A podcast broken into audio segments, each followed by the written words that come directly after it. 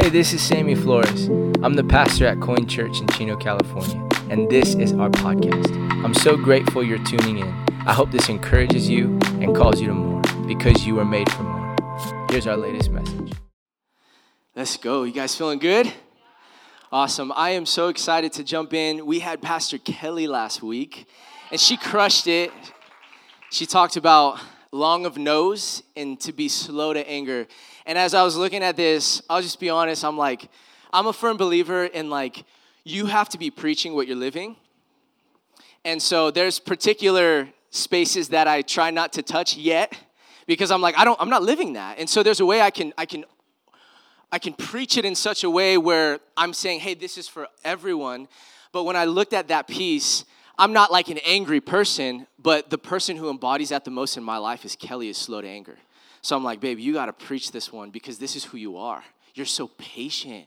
You're so kind. You're so, I mean, like she just is so gentle, but it's a strong gentleness. And so I wanted to shout you out, Kel. I love you. You're amazing.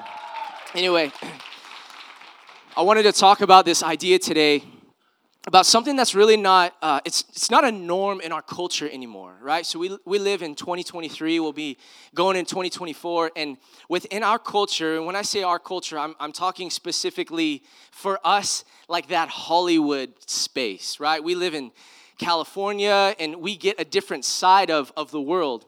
And um, especially the reason i say that is because you know i have brothers that are in texas and they just a brother that's in Texas, and he has three young young sons, and you can just already see like a different cadence on them of, of the environment that you live in. It really affects you, right? And so when you're when you're around um, us Californians, right, especially when we don't believe in God, especially when those are far from God, it is a different sense of attitude, a posture, a cadence.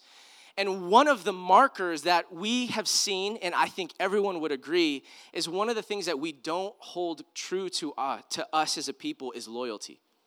Loyalty. In our, our marriages, in, in our relationships, in our church, in our spaces that we embody community, we are not a very loyal people. And so if you are, you stick out like a sword. It's like, whoa, this person's different. And it's like, really, they are. They just embody the characteristic of God of being love, loving, loyal. And so we see this all the time now, like divorce. Gosh, it's just, it's a skyrocket. It's like every other person, right? It's, it's a space where we don't really have to commit like we used to. Back in the day, it didn't matter where you were in California or Texas or Florida or Oregon. Loyalty was just a part of who you were. I'm a loyal person. My dad would always say it was just a handshake. You just shake a hand and you're loyal. And my father has always told me, and I was, you know, I'll be honest, Dad, I would, I would kind of disagree a little bit, but then as I've gotten older, he would always say, Sam, you may get lucky to have one loyal friend. One. And I'd be like, ah, I don't know. Like, you know, that's maybe my dad's mindset. And then as I've grown and, and experienced life, it's, it's kind of true where people aren't as loyal as they used to be. They're not as faithful. They don't just show up to show up. When it gets hard and the storms come and the waves crash, it's like, oh, you just back out. Nah, it's not for me. And so I've, I've come to realize in my own life, whether it's friendship, whether it's, it's, it's, it's relationship, it's marriage, we are called by God to be a loyal people. And so my prayer for our community, my prayer for you and for me is that we would we would put our feet deep down, right? And, and, and make it concrete in the spaces that we should be loyal in. I'm not saying you should be loyal in everything. But when it comes to relationship, when it comes to a community, when it comes to marriage, there's no there's no second option. And unfortunately, that's not the song we sing here in California. So, what I want to talk to you today about is loyal love. And it actually comes from one of the characteristics that God, Yahweh, speaks to Moses in Exodus. And here's the scripture that we've been reading every single week, and we've been hitting on each characteristic differently. It says So Moses chiseled out two stone tablets like the first ones, because the first ones he destroyed because he was so angry when he came down and saw the people of God. After he was just getting all of the 10 words or commandments, they were already worshiping a false calf that they put together, a gold calf. And he was so angry that he, he destroyed the tablets that God had written on. So he went up to Mount Sinai early in the morning as the Lord had commanded him, and he carried the two stone tablets in his hands. Then the Lord came down in the cloud and stood there with him and proclaimed his name, the Lord.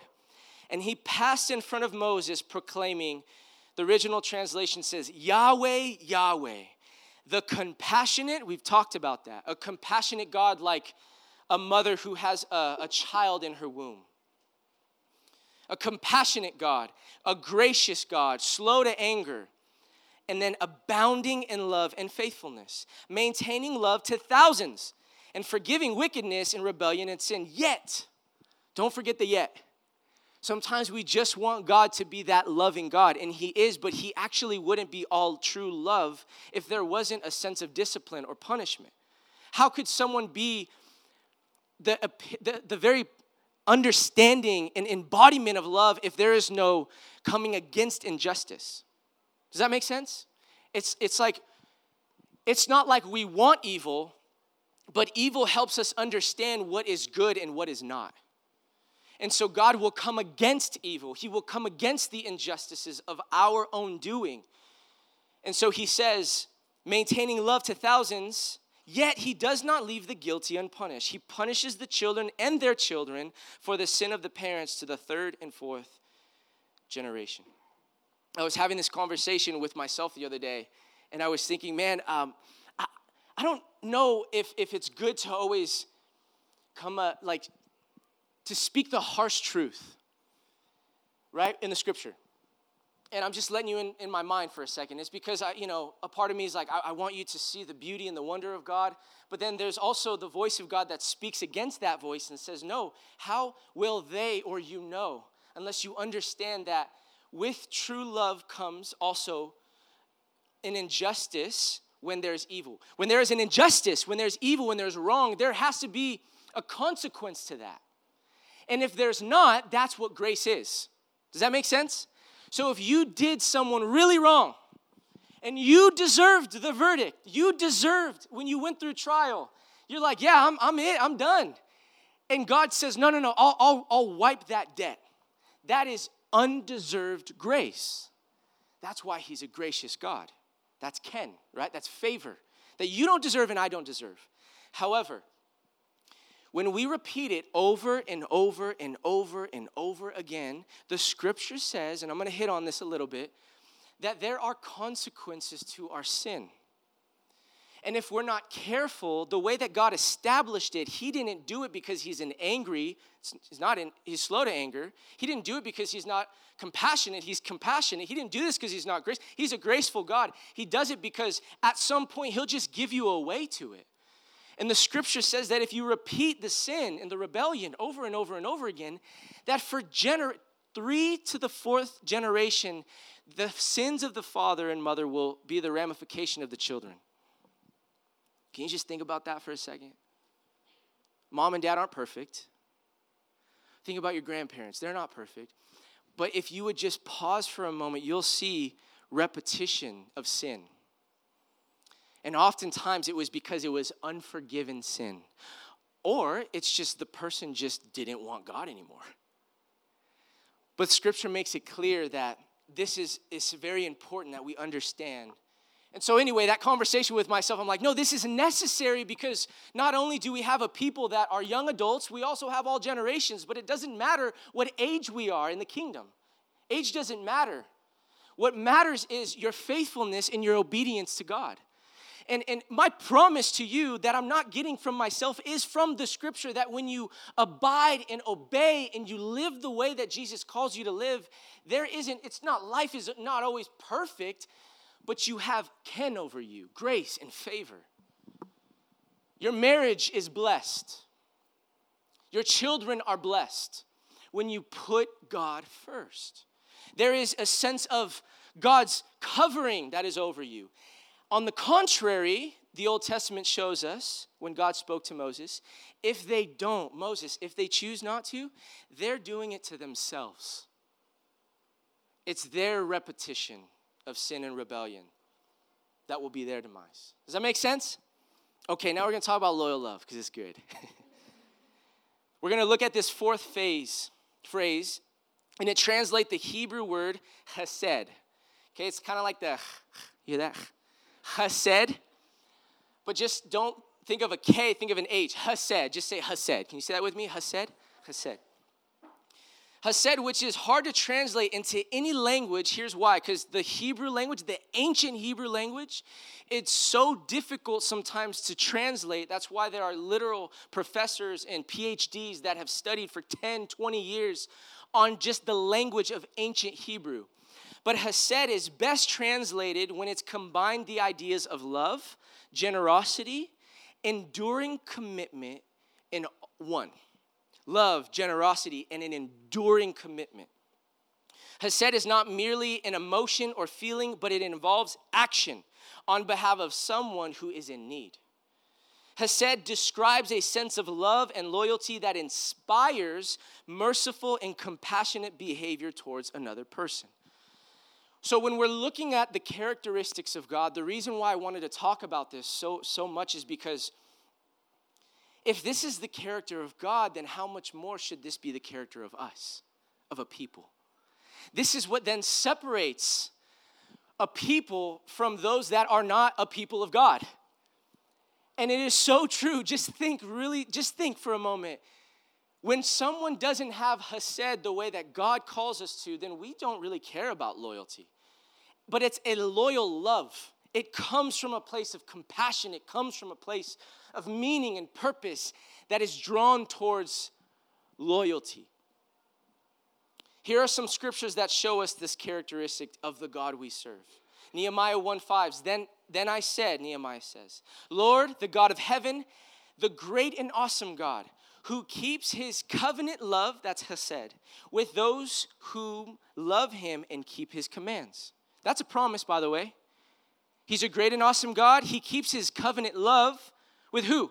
Those who love him and keep his commands. Did you catch that? It's like so simple, right? It's like, okay, I'm just gonna live the way God's called me to live through his way and commands. And he promises to show covenant love to me.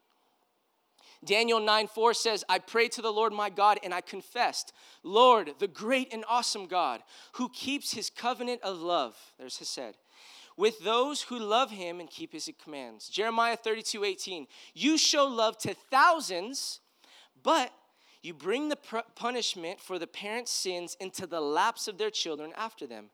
Great and mighty God, whose name is the Lord. Isn't that like a little daunting? Can I just be honest? It makes me a little uncomfortable. in a good way. In a good way. That the decisions that Sam and Kelly make actually will affect my children. And I think sometimes we, we are so selfish here in California. We're so selfish, we're so me centered and I centered. It's all about me and it's for my glamour and it's for my look and it's for who I am and for my name, and yet you forget that your son or daughter holds your name. And your decisions will create ramifications, both good or bad, to the children that God has actually given you. They're not even yours when we look at the scripture, God has entrusted the children to you and to, to me and Kelly. And so then it's my job, it's Kelly's job, it's a family unit's job, it's a mother and father's job, or for, for many that maybe you're a widow or you've been divorced, then it's the mother's job, if you love God more than anything, to make sure that they understand the commands and the way of Yahweh.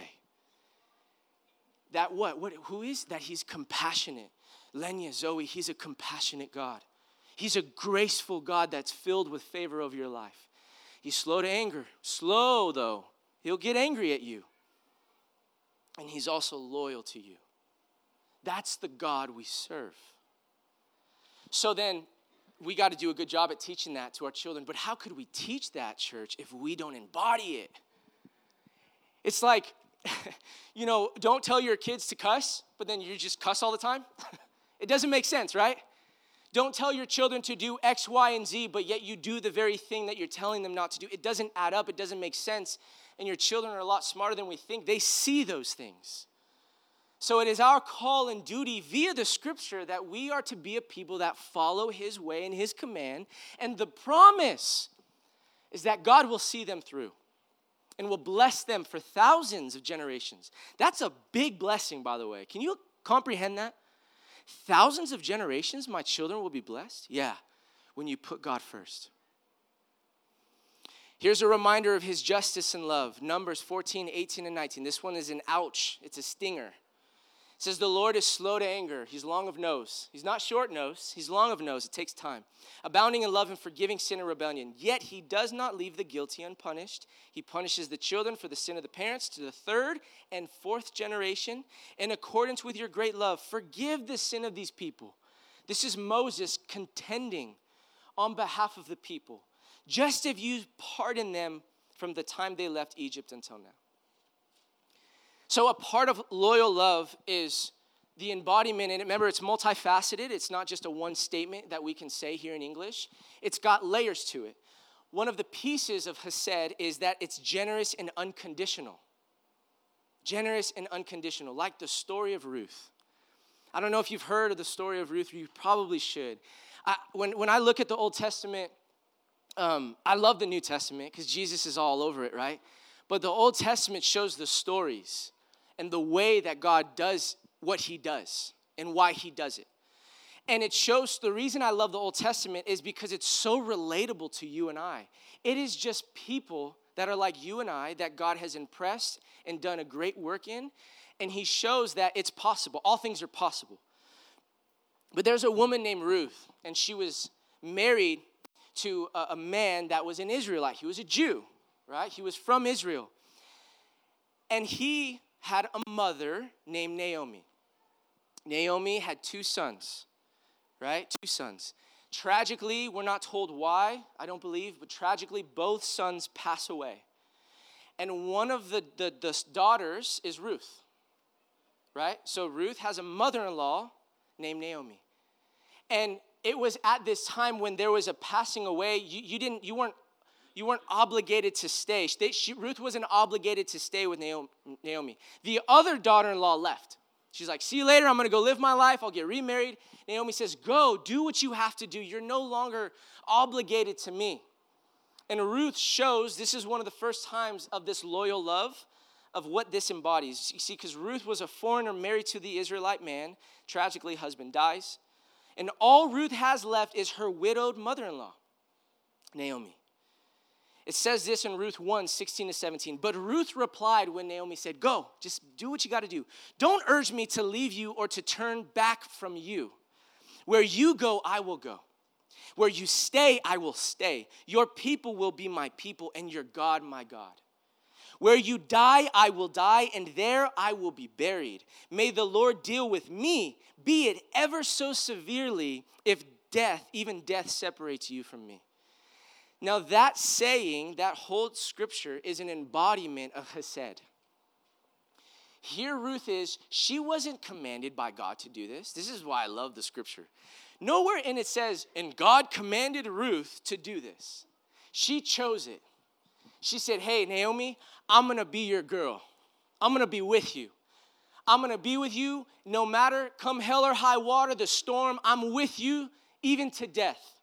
And the scripture says if you follow Ruth long enough, that God blesses her over and abundantly with a man named Boaz. Which Boaz and Ruth have a child, and that child has a child. And when you look at the genealogy of Matthew, Jesus comes from Boaz and Ruth. It was just a sense of, I'm with you. And again, we hardly see that in our culture, right? No, it's like we probably been like, oh yeah, I'm good to go, have a good time. Naomi, hope you do well. No, no, no, I'm with you. I'm with you. This was the generous and unconditional Hesed. Naomi tells Ruth she should go back to her people, but instead, Ruth promises to stay by her side and take care of her. And as other people watch Ruth, they're watching her. Keep this promise over time, they call it an act of Hesed. Notice that Ruth's Hesed is not conditional or based on Naomi's worth. Can I give a side note real quick? It literally says that her worth, it wasn't dependent on her worth, this, this loyalty. It wasn't dependent on what she did or didn't do. She made a choice I'm with you. I will go where you go. I will take care of you, Naomi. It wasn't dependent on worth, rather, it was an expression of Ruth's character. This is character, by the way. And please don't mishear me. I'm not saying that you need to be loyal to Coin Church or to me. That's between you and God. But all I'm saying is the scripture points this out that God didn't command this of her, but it was shown by other people. This is what Hesed looks like. The same way that God is to us, Ruth has shown this to Naomi. Now, Ruth's loyal love is truly inspiring, but the one who shows the most enduring Hesed is God, right? It's God. He shows undeserved Hesed. You didn't deserve it. That loyalty that God has to you, you don't really deserve it. I don't deserve it. Why? Think about it for a second. How many times in our wrestling and struggling do we sort of turn our back on God? It happens a lot, by the way. And it's actually kind of frustrating to me, and, and yet I do it sometimes too, even in my thoughts or my mind or my perspective. And you see this in the story of Israel. But with God, I want to show you a story of Jacob in the Old Testament. Jacob had a great grandfather, a grandfather named Abraham. Abraham, Isaac, and Jacob. God is a God of family. You got that? Abraham, Isaac, and Jacob. Now, Abraham is promised by God. He says, Abraham, I know you have no children, but I want you to look up the stars and count them. I can't count them. He's like, yeah, because that's how many descendants and children you will have one day, Abraham. I'm going to bless you so much, you're going to be the father of many nations. Father Abraham. And Abraham's like, okay, I don't have any children though. And then he has Ishmael, and that was not good. But then he has Isaac. And so from Isaac, he has a son, Jacob. Now, Jacob was not a good guy. Sometimes we make it seem like he was. No, he was a liar, he was a conniver, he was treacherous, even to his own family. But despite that, God chooses him and repeats the promise he made to Jacob's grandfather, Abraham. Why? Because he's loyal. Jacob didn't deserve it. But because he promised it to Abraham, he'll come through with his word. That he would have a huge family through whom God would restore his blessing to the nations. So 20 years later, when Jacob realizes how undeserving he is, you know what he says to God? I'm not worthy of any of this, God. You've shown me chesed over and over and over again. I'm not worthy. And he was right. But God's chesed was never about Jacob's worth in the first place. This is actually good news for you and I. His grace to you, his loyalty to you is not dependent on your worth. It's not dependent on what you do. It's not dependent on how you act. Now, it's important that we take on the posture but what, what's beautiful about God is this is why it's undeserved to us. But God's Hesed was never about this, right? Now, I want to show you God's Hesed for Israel, which, by the way, when you look at Israel, of course, in a literal context, it was its own people, it has its own nation, right? And it's been around for a really long time, all throughout the Old Testament. Established, I guess, I think it's 1948 as an actual nation. But before that, there were kings, there were rulers that would take it away. It is arguably the, most hostile with war place on the, on the, the face of the earth is Israel. The most wars and battles have been in that little small area of the world. Crazy, right? Now, what God says to Abraham is, I'm gonna make you a people. And in fact, Abraham is in Canaan. He's in the wilderness and he's trying to find out who he is. And he's like really old. God calls him to go on a dream and a purpose and a mission. And he says, I'll do it, God. I'll sell everything I have. I'll leave my hometown and I'll go on a journey. And as he's in the journey, God speaks to him and says, Hey, the land, the, the space you're on right now, your descendants will inhabit and it will be a people and a place. Abraham never saw that come to be. But God said, This is my promise and my covenant to you. So now, hundreds of years later, the Israelites are on the scene. God has said, continues in the story of Jacob's descendants, the Israelites. And the reason why I say that Israel is like us is because can you imagine getting out of slavery from Egypt? Moses, like, leading you through, like, this massive wall of water running through it, the chariots coming, Pharaoh right behind you, getting on the other side, and then God closing the water. Could you imagine that? That's wild, right? Literally weeks after, moments after, they're complaining, Oh, is God with us? How much longer are we going to be here? I'm hungry. So then God drops bread from the sky. Give us today our daily bread. And then they eat it. And so, but then they complain again. Well, oh gosh, if God really cares us, why doesn't He send us meat? So then God sends them quail. And the scripture literally says that God would come at times in a pillar of, of smoke or a cloud and lead them. Literally, Moses leading the pack, hundreds, millions of people, by the way. Can you imagine this in the wilderness? And a pillar of smoke and saying, okay, that's the way we're going, guys. Come on, let's go this way. God's telling us to go this way. Like, could you imagine seeing those things and then doubting God? And then going, when Moses says, I'm gonna go talk to God, be just, just chill out for a second, I'll get direction. After they see all of this stuff and then they build a golden calf and start worshiping it, because that's what the other nations did. And the reason why I say that we're like Israel is because we do the same thing. God is good to us. God is faithful. God provides. We were praying for that job and praying and praying, and then God provided for us. And then a couple weeks go by and we forget. Oh, God, are you real? Can you help me? Like, what are you talking about? God, God answers the prayer request of health or sickness or something going on. He answers the prayer request of the friend that's wavered that doesn't know God. He does it for you, He shows you His way. And then a couple months go by and it's just like, ah, I don't really know about this God. I don't know if He's real. But this happened to the people of Israel over and over, and it's a, it's a story of us. And my thing is, I don't want to be like that. How about you? Because God was so loyal to them over and over and over again. Why can't we just be loyal to Him then? When they're enslaved by Pharaoh in Egypt, we're told that God remembered his promise to Abraham and Jacob. So God defeats Egypt and raises up Moses to liberate the people and lead them into the promised land. And in the story, this is called an act of chesed because it was about God keeping his word. Do you know God keeps his word, church? He keeps his word. And if you don't know what his word is for your life, then read the word.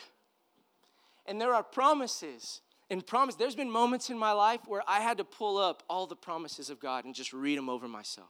Read them over my family. Read them over this church. God, these are your promises. This is your way. You say this, God. I'm asking that you would you would move on your behalf because you say you will do it. This is who you are. Now, on their way to the promised land, the Israelites are scared of the nations around them and they doubt that God can protect them. So the people threaten to kill Moses. Could you imagine that? They threaten to kill Moses and appoint a new leader to take them back to Egypt. This is what is so mind boggling to me. They were enslaved for thousands of years. Could you imagine being a slave? They get out, they're in the wilderness. It might not be as good, but it's better than being a slave. And they're like, we would rather go back. And you know, I think I've said this before, but that old saying, you can take someone out of the hood, but you can't take the hood out of them. I mean, it's kind of a true saying until you let God do a deep work in your heart. What good is it for behavior modification unless there's a true, true heart shift and change and transformation. So, we need to be a people that are like God, compassionate, graceful, slow to anger. Many of us have to work on that a little more than others, right? And we got to learn to be loyal to God like He's loyal to us and to others. Notice that Moses asks God to forgive not because the people deserve it, but because it's consistent with God's character. Wow. God agrees and he recommits himself to a people that don't want to be committed to him, which is a side note. How often are we not really committed to God, but he's committed to us?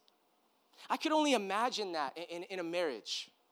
Like being fully committed, but they're not committed to me. Could you imagine how God feels when you do that to him? This is the part that grieves God. This is the part that, that, that makes him mourn. We look at God in light of who Jesus was, and he was a God that cried. He had compassion for a people.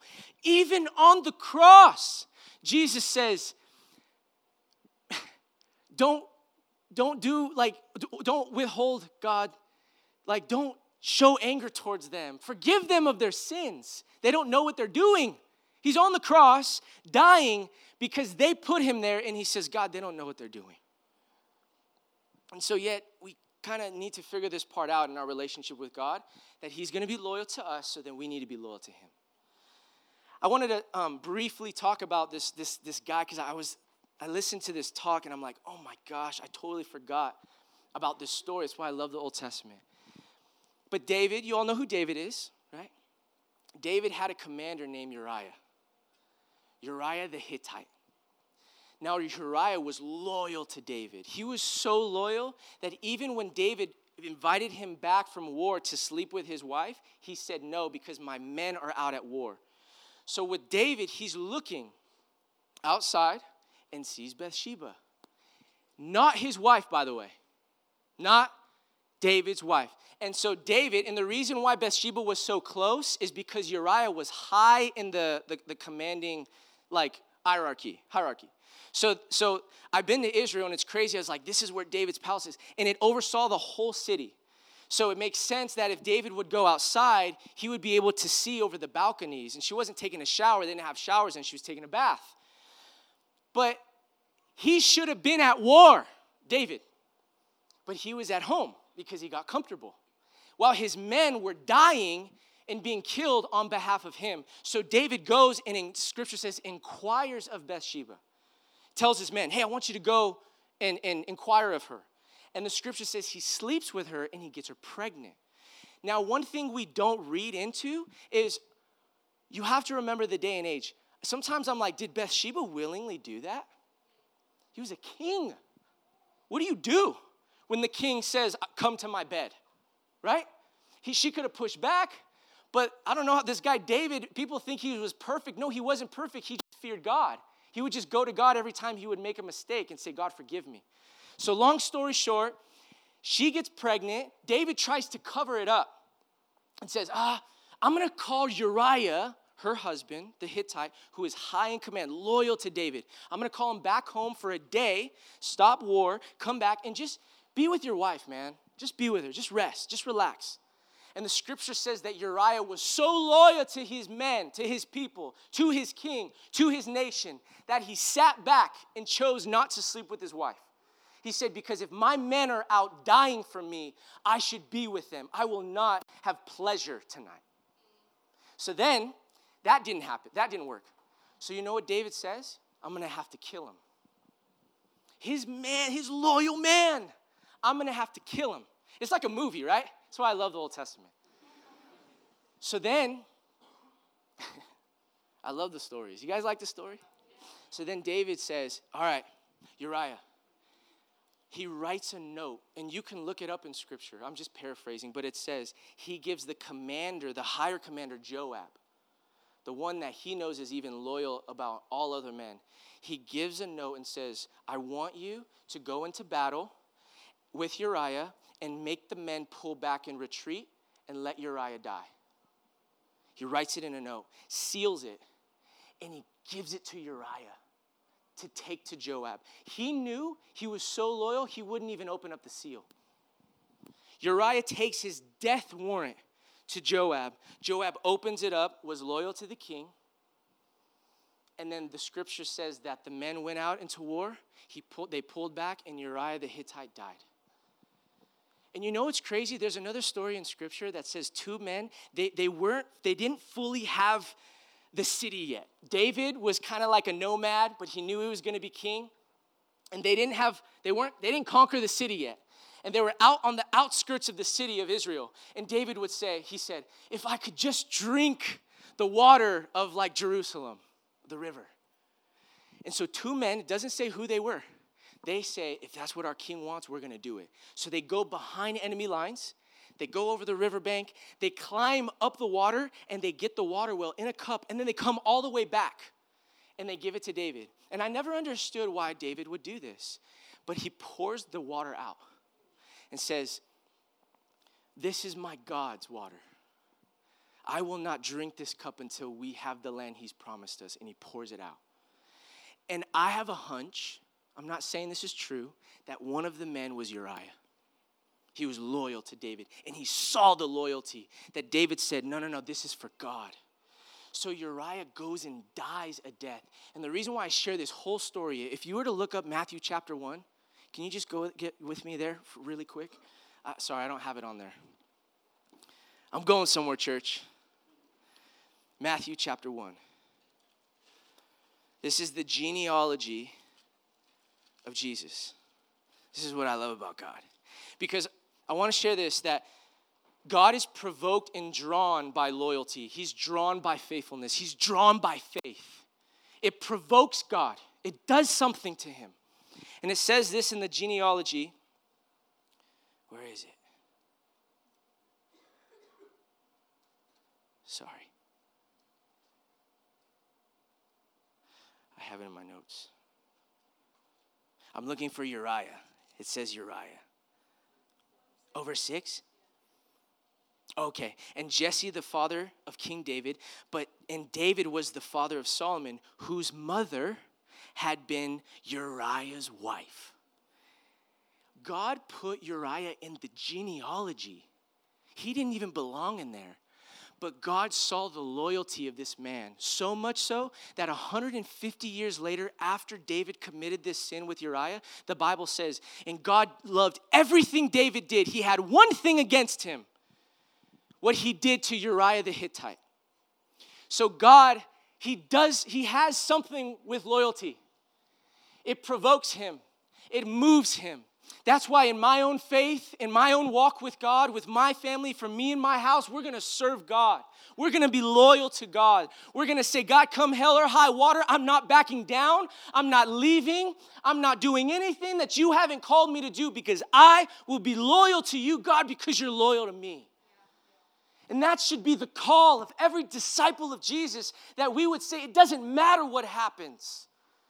I'm gonna listen and obey to the king's order. It just so happened this king was crooked, David. Yes, he was a man after God's own heart, but Nathan the prophet, he had something to do with him after. You should read that on your own time. He was punished, there was consequence. And then David's household was not healthy, church.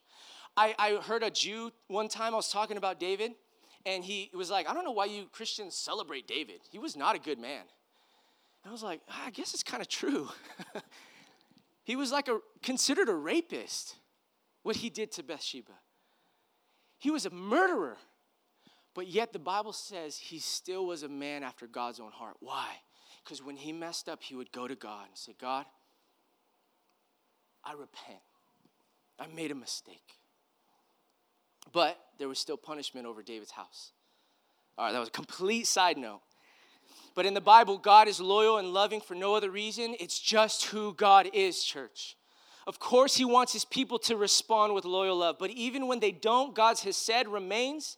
And the prophet Hosea commanded Israel's Hesed to a morning mist that's here one moment and gone the next. In other words, this is like the prophet is saying, this is how the people of Israel are. It's like the morning mist the loyalty that the Israelites have with God, it's like it's there one day in the morning and then it's gone as soon as the day ends. And my prayer for Coin and for us is not so with us. That we would be a people that's loyal to God. That we wouldn't be like morning mist that's, that's there in the morning and gone at night, but that we would be steadfast and constant and steady with God, loyal to Him, and loyal to a people. And I just think that that's the problem right now in our culture we don't know how to be loyal to a people. Have you thought about that? Because it's it's in the loyalty of people that we share the deepest parts of who we are. After a while, your sin is going to become known. Your unhealth will be revealed. But then it's like, oh, they found out. I'm going to go to the next church. I'm going to go to the next church. And Pastor Mike calls them Rolling Stones. But the reason why I share that is because my encouragement is to find a place and to be loyal to it. Don't back out when things get hard. Don't back out when it gets rough. And that's why divorce is at a high time skyrocket. When you look at the church and people are in and out left and right, there's no loyalty anymore. There's no commitment to a people or to a God. And I know that stings, but in my own life, that's what Kelly have committed our lives to. No, we're staying, man. There's been moments I wanted to leave. Can I be honest? It's like, no. Who said it was going to be easy? Who said marriage was going to be easy? Can we be honest? Who said raising children that are crazy would be easy? Who said that? Who lied to you? and I, the reason I say that is because I have seen, I know I'm young, church, but I've seen and heard the stories, and I have to sit in front of people crying and broken, weeping and mourning over the devastation of another human being because they did not put God first. They were selfish, they were self centered, they had no reliance on God, they only had reliance on themselves. They didn't care about the accolade of God, they just wanted to do what man told them to do. And so, my fear for a people, this is why I, am sometimes make you uncomfortable, because I have to make myself uncomfortable. I have to remind myself of what the Word of God says. There are consequences to our actions, to our choices, to our decisions, and they create a ramification for the future. And I don't know about you, but I want to have, like John 14, 14 or 15, 14, I want to have life not just to the, not just life, but to the full. And Jesus promises you that because he's loyal to you. He didn't have to come and die your death, but he did it because his loyal love. So, Jesus, as God, he shows us this chesed. So, after centuries of Israel betraying, I'm, I'm, I'm done, I'm coming to a close. After centuries of Israel betraying their commitment to God, after humanity's long history of violence and death, God still kept his promise in a dramatic and drastic way. How? By becoming human. And we'll learn in the coming weeks by being born a baby, leaving his kingdom to come to the kingdom of heaven, or to come to the kingdom of this earth. He left the kingdom of God to come here. He became a little baby, but he was loyal. He was loyal. He was steadfast. He listened to the Father. He did whatever the Father told him to do. He was loyal to a people. Could you imagine having Judas on your team? Could you imagine that? but it happens. So the people who followed Jesus of Nazareth said that in him they encountered the God of Israel who is full of loyal and love and faithfulness. Church, that's the God you serve.